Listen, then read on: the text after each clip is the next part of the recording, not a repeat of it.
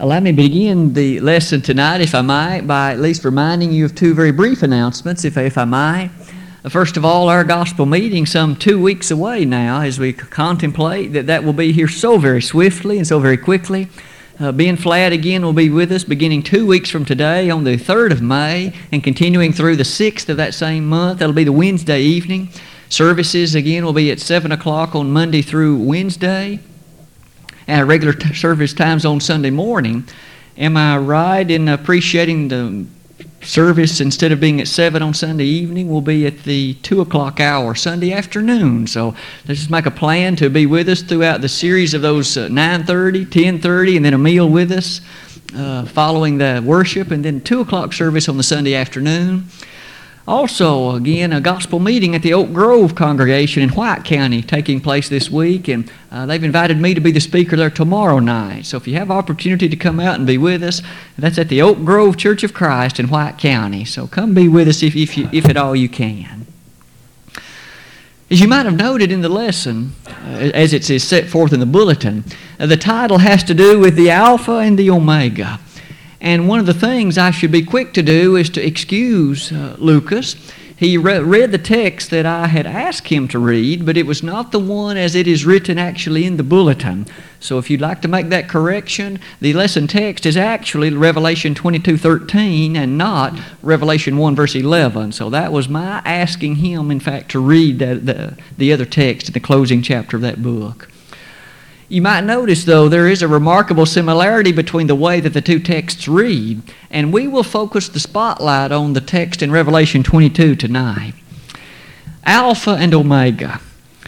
It's a bit interesting as one studies the Revelation to appreciate the frequency of the appearance of that phrase. One can't miss the fact that it appears to be greatly significant and that there appears to be a rather remarkable lesson or series of lessons that ought to be gleaned from, in fact, a study of that phrase. I would hope tonight that we may, in fact, do that. Might we begin with some introductory remarks as we appreciate the wonderful way in which the Holy Spirit has selected to set forth the beauty of the Word of God? You and I can appreciate that this is by far the greatest masterpiece of efforts in teaching one can find all manners of aspects in which you and I can learn from ways in which the truth of God is presented. There are stories that you and I might call parables, where we can easily see a message that is set forth in a physical way, and thus by study come to learn the spiritual lessons that are to be shared in it.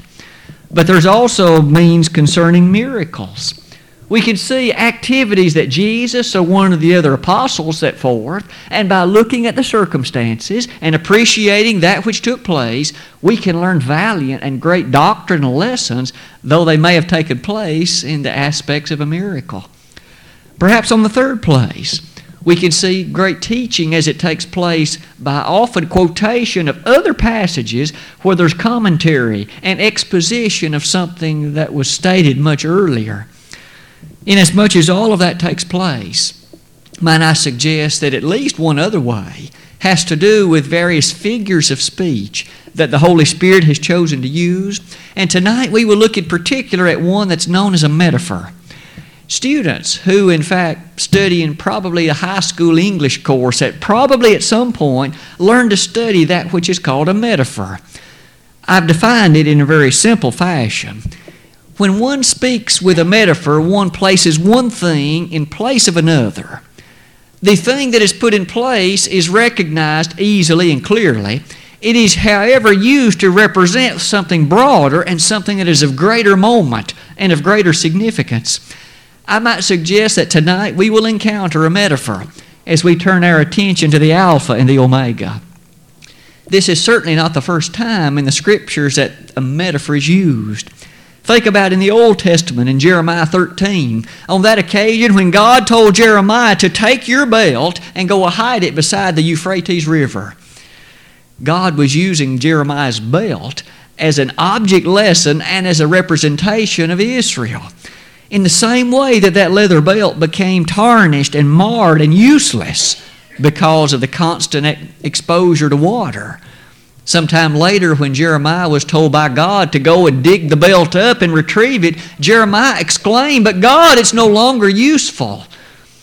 God's remarks were, Jeremiah, my, son, my people are the same way. They were once faithful. They were once useful to me, but now I'm going to cast them off just like your belt. The belt was an object lesson reminiscent of the unfaithfulness of Israel. Another lesson, also to be found in the Bible Hosea's wife. There, wasn't a, there was a question not too long back in our bulletins on Sunday when I asked those Bible questions of the week. Her name was Gomer. The time was when, when she married Hosea, she was unfaithful to him. Though he was faithful to her, she went back to a world of prostitution. Jer- Hosea had to go and get her. The object lesson was Israel has been unfaithful to me. I have been a faithful husband to you, Israel, but you have gone about, gadded about just like an unfaithful wife. Notice the object lesson. Namely, Hosea went to get her and urged her to be faithful to him, just as God had urged Israel to be faithful to him tonight. Might we turn our attention to the Alpha and the Omega? With that kind of object lesson set forth in the Old Testament, what might be in store for us as we turn our attention to the New Testament? Needless to say, this is not the first object lesson of the New Testament either, but it is a very notable one in the Revelation. Let's begin then the central part of our lesson by reminding ourselves of the place of the revelation and coming to appreciate the nature of this occurrence of that phrase in the book. The title of the book is The Revelation of Jesus Christ. That alone sets forth the idea of who is the one behind this revelation. It is the Lord's. There is no man who dreamt these things up. Though it's true, we may see many things in the book that are incredibly interesting, like beasts and dragons and bowls and vials. There was no hallucination involved here. It was the presentation of the God of heaven to the Son, who in turn revealed it to the angel, who delivered it to John, who in turn shared it with his servants. That is to say, you and me. To look upon it as that sequence or series of revelations points us so terrifically to an appreciation of this. The saints to whom this book was written were in desperate need of encouragement. They were in dire straits for a message of hope and a message of urging them onward to greater service and faithful service to God. These saints were in a difficult, difficult situation. They were persecuted, they were oppressed, they were afflicted, they were beleaguered, and in fact, some of them were slaughtered. Simply because they were adherents to the gospel of Jesus Christ, simply because they were faithful servants to the Master, there were those oppressors who were willing and did put them to death. In Acts chapters 8 and 9, we gain maybe one of the first impressions that this was coming. For on that occasion, we notice that even Stephen was stoned to death simply because he preached the truth of God. In the next chapter, a man named Saul had letters in his possession that permitted him to imprison those that were Christians. As we come to the book of Revelation, we find in Revelation 2, verse 10, that the Lord wrote to the church in Smyrna and said, Thou shalt have tribulation ten days, but be thou faithful unto death, and I will give thee the crown of life. Four chapters later, in Revelation 6, verse 9, on that occasion, yet one more time, in the marvelous visions of the day, we might well remember that on that occasion, the sixth of those seals brought us to this point. John, what you see, write in a book. John saw on that occasion that there were saints beheaded for the cause of Christ, and they were beneath the altar. And they cried out, Lord, how long shall it be before our cause is vindicated? These saints had been put to death, lost everything in the flesh simply because they were children of the Master, faithful servants of the God of heaven. That's the kind of situation that these individuals were facing. No wonder they needed a message of encouragement. They needed someone to let them know your cause is heard in heaven. And there is the Almighty God of heaven who is on your side. Do not compromise the truth. Do not give up on the faith. You remain faithful, and God will see you to the end. with that kind of idea behind the 22 chapters of this book, might we appreciate some other things that we should ever understand in order to make the fullest appreciation of it? First of all, the book, according to Revelation 1, verse 1, was written in signs. In fact, that is the word employed. It was signified, which means it was set forth in signs and in symbols. The language of this book is apocalyptic in character.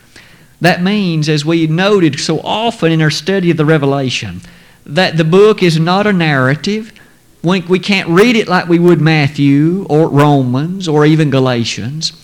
It is apocalyptic. There are signs in the book, and those signs have meanings, and we need to learn to understand the signs to see the meaning behind the sign. When we thus read about seven angels or seven spirits, seven dragons or bowls or vials, or frogs with swords coming out of their mouth, as is the case in chapter 13. We know that there weren't literally frogs, but they stood for something. And the meaning is what it was that they stood for behind the literal thing of which we read. That kind of idea reminds us that that marvelous and great and powerful message of this book is really this God is on the side of those that are His, and their reward is heaven. That's what we see when we get to chapter 21. We see heaven disclosed in all of its marvelous beauty. We see a place without crying, without curse, without death, without tears. None of it is there. And finally, we notice that those who are blessed to inhabit it are the very ones who have been his faithful servants, for the seal of God is in their forehead. Revelation 22, verses 4 through 6. On the other hand, not only is heaven disclosed, but also a place of fire and brimstone where the beast, the dragon, and all those who are their angels and servants are cast forevermore. Revelation chapters 20 and 22 both set that forth. Those ideas help us see as this screen closes that this book of Revelation not only infused the saints of the first century with hope and encouragement, it does the same for us. If ever there was a book in the Bible that is the Christian's charter of victory and hope, it must be the Revelation. And so it is that as we often turn and read sections or portions of that book, might we be encouraged too to keep onward even when things seem dreary and when things seem dark. Perhaps it is in that way we can use those ideas to turn our attention to this phrase that I've already mentioned Alpha and Omega. Isn't it amazing to notice that that phrase occurs four times in the Bible? I am the Alpha and the Omega, four times in the Bible, and all four of them are in the Revelation. One does not find that phrase in any other book except this one. And perhaps it's interesting to notice that those four occurrences are these Revelation 1, verse 8, Revelation 1, verse 11, Revelation 21, verse 6, and Revelation 22, verse 13. In looking at all of those occurrences, I think we can immediately understand that it is in every instance a powerful and beautiful text. For it occurs in a context that identifies and sets forth that which is truly penetrating and compelling. For it relates directly to encouragement or hope or the very aspect of your life in Christ with mine. It is at this point, I think it fair to say, of those four occurrences, we really should call one of them into question. It is the second one in Revelation 1, verse 11. The most ancient manuscripts actually do not have the phrase, I am Alpha and Omega, in it. So, might I point out, we really should say there are three of them. That text of Revelation 1:11 where indeed it is again that statement that's really not there in either the ASV or the Greek text. That does not remove the powerful character of the other three. And it does not in any way set aside the lessons that we might learn from a study of those other three. Perhaps that study could surround the following two questions or two ideas. You might notice the phrase, I am Alpha and Omega, begins with the pronoun I. Who does it refer to? And what is being said. Let me divide the remainder of the lesson into those two parts. Who is the one speaking? And what is the main meaning or the objective or the mission that is behind the usage of that particular phrase? I think it fair to answer that question first about who is the one speaking. For if we can identify that, that will go a long way toward helping us also answer the latter one. I am Alpha and Omega. Who is the one speaking? In Revelation 1, verse 8, it's God the Father. We find as God was revealing through His Son to again the angel, to in turn John, and finally to the saints. We have an overwhelming message of the eternality of God.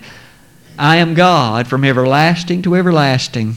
Read Psalm 91 or Psalm 90, verses 1 and 2. Here we have a reminder of that in this language. God the Father, who was, who is, and who is yet to come. He is simply God. In fact, it is, in a sense, that very idea that takes us back centuries to the scene of Exodus chapter 3, when there Moses was told, was told, Put off thy shoes from off thy feet, for the ground whereon thou standest is holy ground. This was the instance when there was a bush that was on fire, but it was not consumed. The God of heaven was speaking to Moses through the, nature of that bush. And one of the things that God uttered throughout the course of that conversation was this Moses, when he was told, Go into Egypt and bring forth my people, Moses said, Who am I supposed to say has sent me? God said, You give them this answer I am that I am. That was the way God described himself. Moses, I am. He didn't say I was, I will be. He said, I have always been, I am. That reminds us here of the eternality of God in the sense that here He is the first and the last. He is the beginning and the end. Note the second occurrence in Revelation 21 6. On this occasion, it refers to Christ. This is the Son who is referred to as the Alpha and the Omega. But the language is ever so beautiful. For on this occasion, the reference is again to what the Lord can offer. He said He is the one who will give to those the opportunity to receive that water of life that's everlasting and that quenches the character of the thirst. Note the everlasting character. We're beginning to see on two occasions the beginning and end with God in Revelation 1 8, and now the character of Christ who can quench with everlasting water in Revelation 21 6. What about the last one in Revelation 22 13? You might have noted that as Lucas read that a few moments ago, it had language that appeared like this I am Alpha and Omega, the beginning and the end, the first and the last. One final time, we see that in conjunction with the usage of this phrase, Alpha and Omega, is a reference to first and last, to beginning and end. I would submit that all of those expressions help us appreciate somewhat clearly the thrust and the ultimate meaning of this phrase.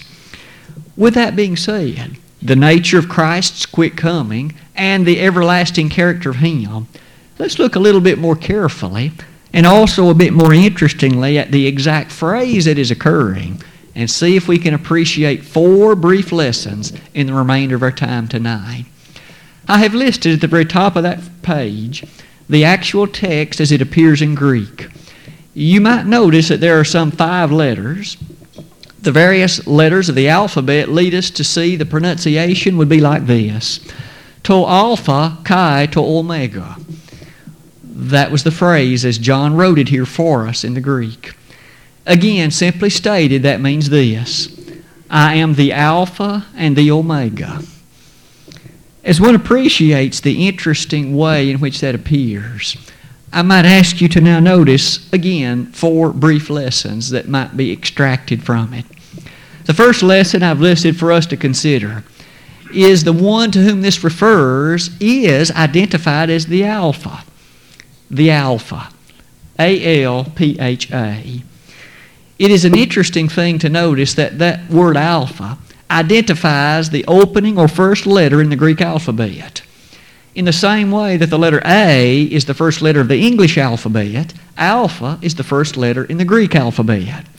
And so this individual, the one who was here speaking, which of course was Christ, identified and referred to himself as the first of all things the beginning, the outset, the initiative, the genesis of, if you will. The fairness to be seen in that perhaps reminds us that quite often in the Scriptures are we not reminded that the initial or genesis of all things really is God and is the nature of the Godhead? With regard to this universe and the world on which we live, how did it find its initiation? God spoke it into existence. It did not exist prior to Him. It did not exist before He created it, the book of Genesis tells us.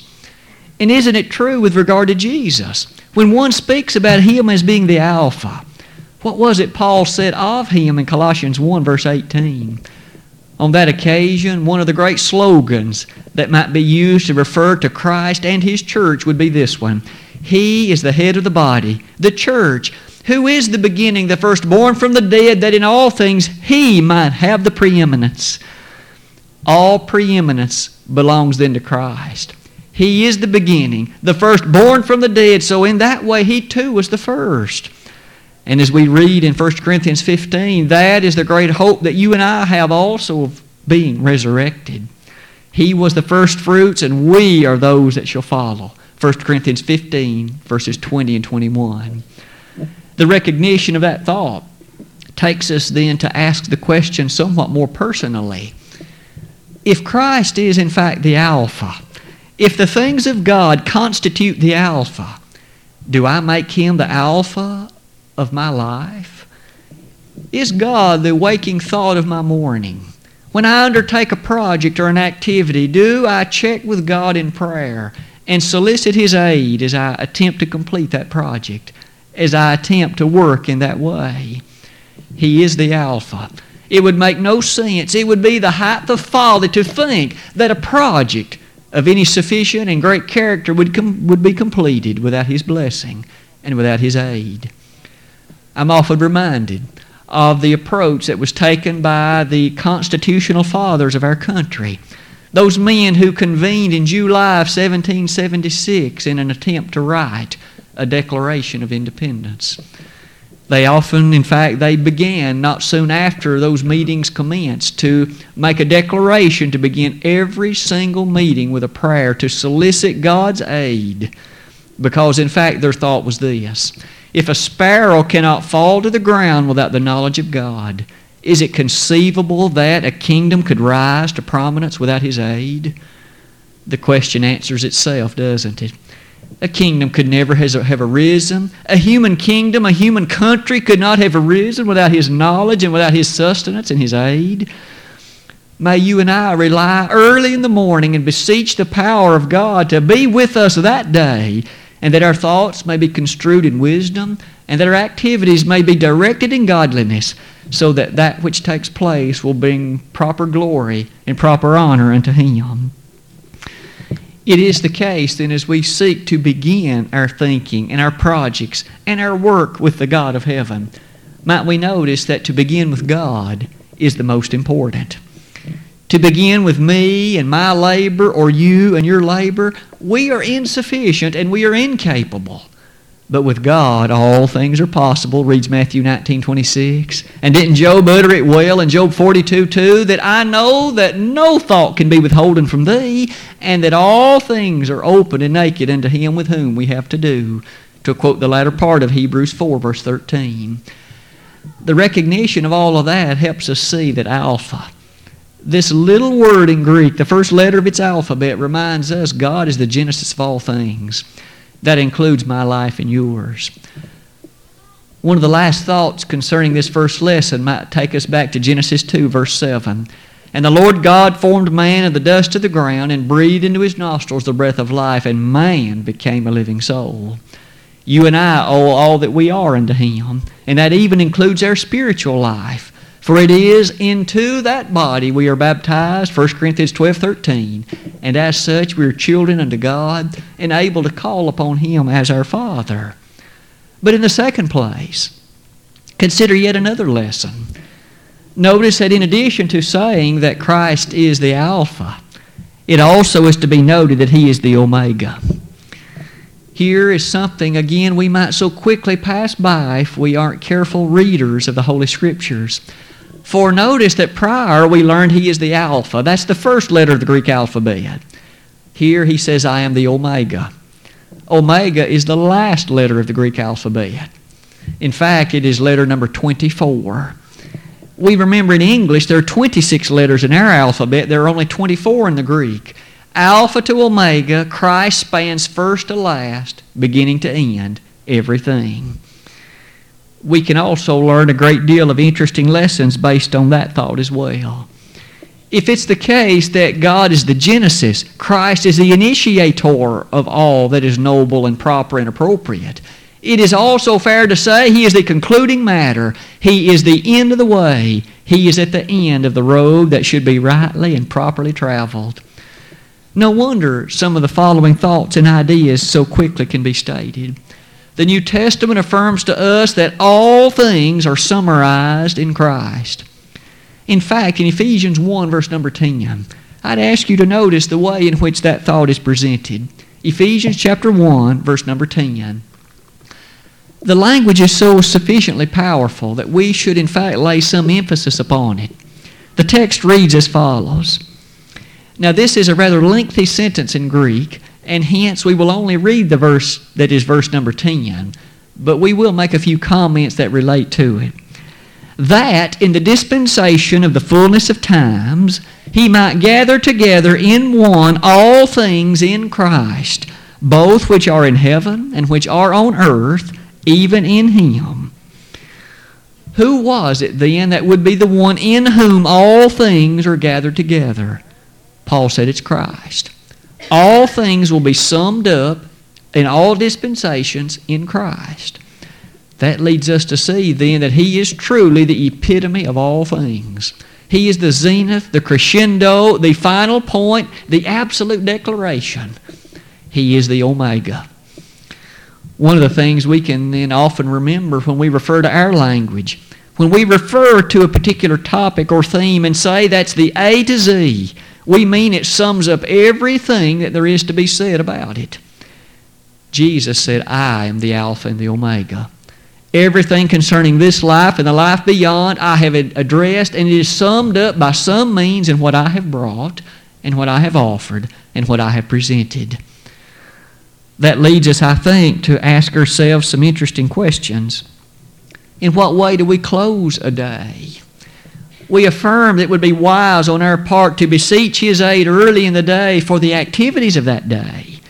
As we draw near its conclusion and are able to reflect upon it, are we as quick to thank Him for the precious goodness of that day or that which has been able to be accomplished?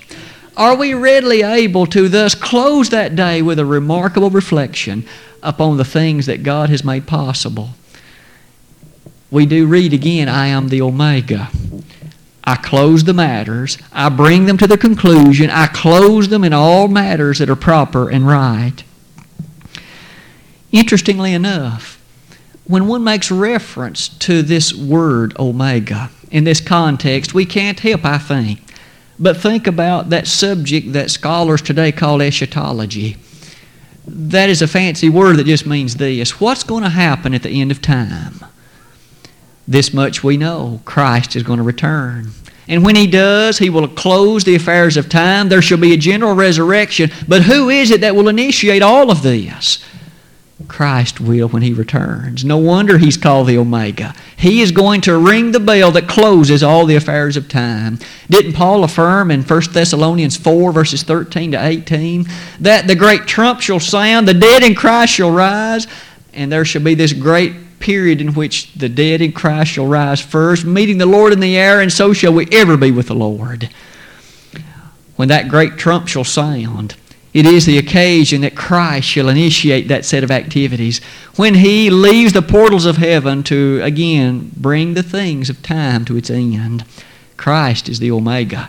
He is that great matter that closes the affairs of all that life is or ever has the power to be maybe we can notice yet a third lesson. We might have thought that all that we might have learned was to just note the Alpha and the Omega. But our King James translators didn't do us the greatest favor in Revelation 22:13. If you'll notice the way that reads again, I am Alpha and Omega is the way that we seem to read that in English. But a moment ago, when we looked at that Greek text, there were two definite articles in that text. Literally, the Lord said, I am the Alpha and the Omega. We often, in fact, directly use that definite article, the, to be very specific and very declarative about something, meaning that it is one thing and one only. It is not one among many. There is only one that can satisfy, and only one that can, in fact, occupy that position. And that is the meaning of the phrase here. Jesus said, I am the Alpha and the Omega. There is no other Alpha but me, and there is no other Omega but me. I am the only one. If only the human family could learn that lesson. Life fashioned or built on anything else, in the final analysis, is wasted life structured in any other way, based on any other attempted foundation, fashioned after any other model or example, is ultimately and finally folly and nothing more. Didn't the Lord say on this occasion, I am the Alpha and the Omega, the one and only? In terms of bases for life, how was it Paul affirmed it in 1 Corinthians 3.11? For other foundation can no man lay than that which is laid, which is Christ Jesus. How incessantly and how adequately we need to found our life on Him as the bedrock foundation. He is the Alpha and He is the Omega. That kind of observation perhaps points us also to note this. When we contemplate our position, our place in the church, we ought never to forget the statement, and a rather famous one the Lord made in Matthew 16. On that occasion, when in the coast of Caesarea Philippi, he straightforwardly asked his apostles, Whom do men say that I am? As often was the case, they had answers, and they at first affirmed that some say Jeremiah, some one of the prophets, perhaps like Isaiah, perhaps some even like John the Baptist. But then Jesus, in his rather direct and truthful fashion, pointed to them without any apology and said, But whom say ye that I am? Here Peter responded. Peter, in that rather bold and aggressive way, simply said, Thou art the Christ, the Son of the living God. It was in reply to that response that Jesus said, Blessed art thou, Simon Barjona, for flesh and blood hath not revealed it unto thee, but my Father which is in heaven. And I say unto thee, Upon this rock I will build my church, and the gates of hell shall not prevail against it.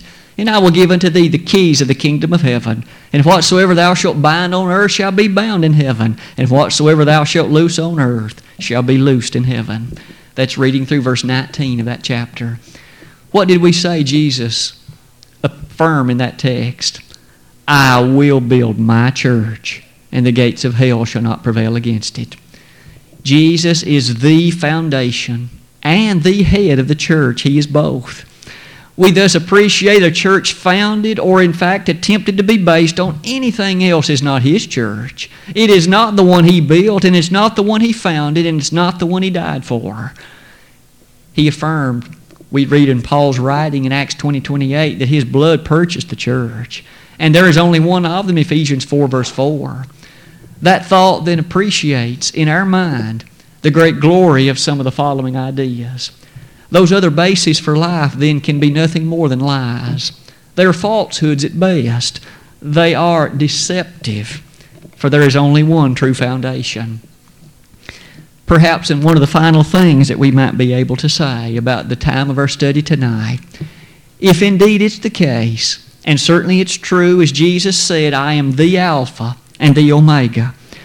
It's then that at the most basic level, all the things in my life and yours should revolve around Him.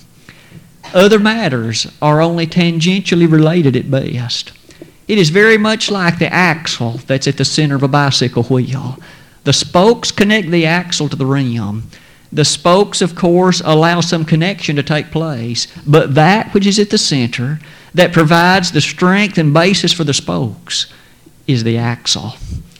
What's the axle of your life and mine? Where does it find its meaning? Where does it find its power? Where does it find that which ultimately gives it its objective and purpose?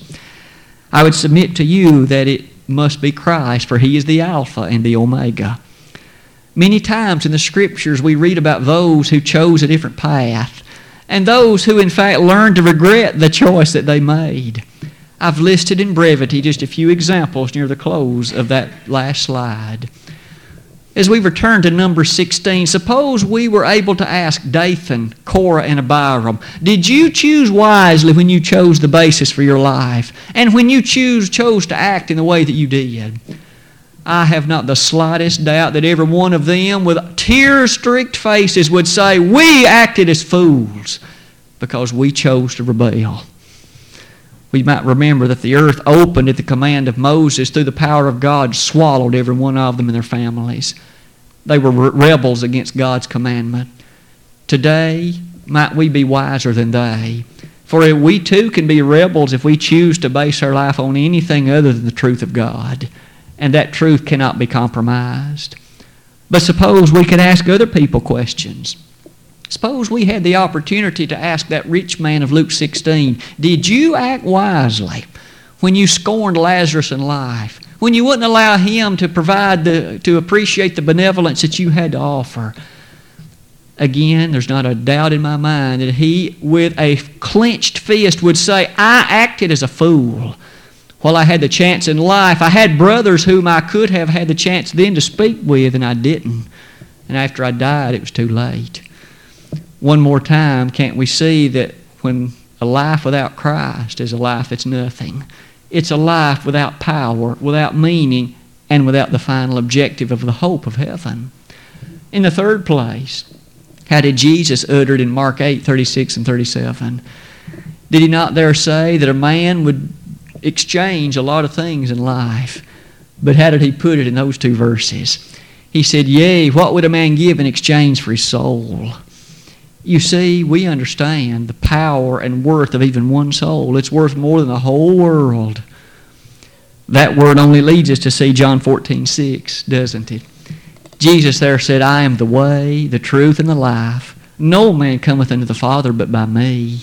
One more time, isn't that another way of affirming He is the Omega as well as the Alpha? The last three examples are all taken from various texts of the New Testament. The first of them, you might notice, is from the words of Paul in 2 Corinthians 5, verse 1, as well as Philippians 1, verse 21. Didn't Paul there say that for me to live is Christ and to die is gain?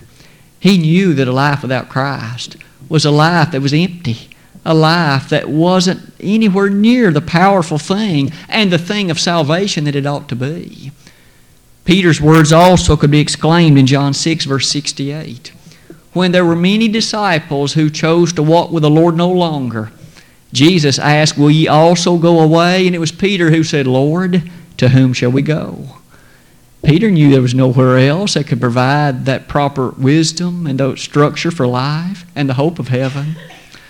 And perhaps in its final way, in Jude 21, we are each admonished to keep yourselves in the love of God we have an obligation to perform that activity, to keep yourselves in the love of God.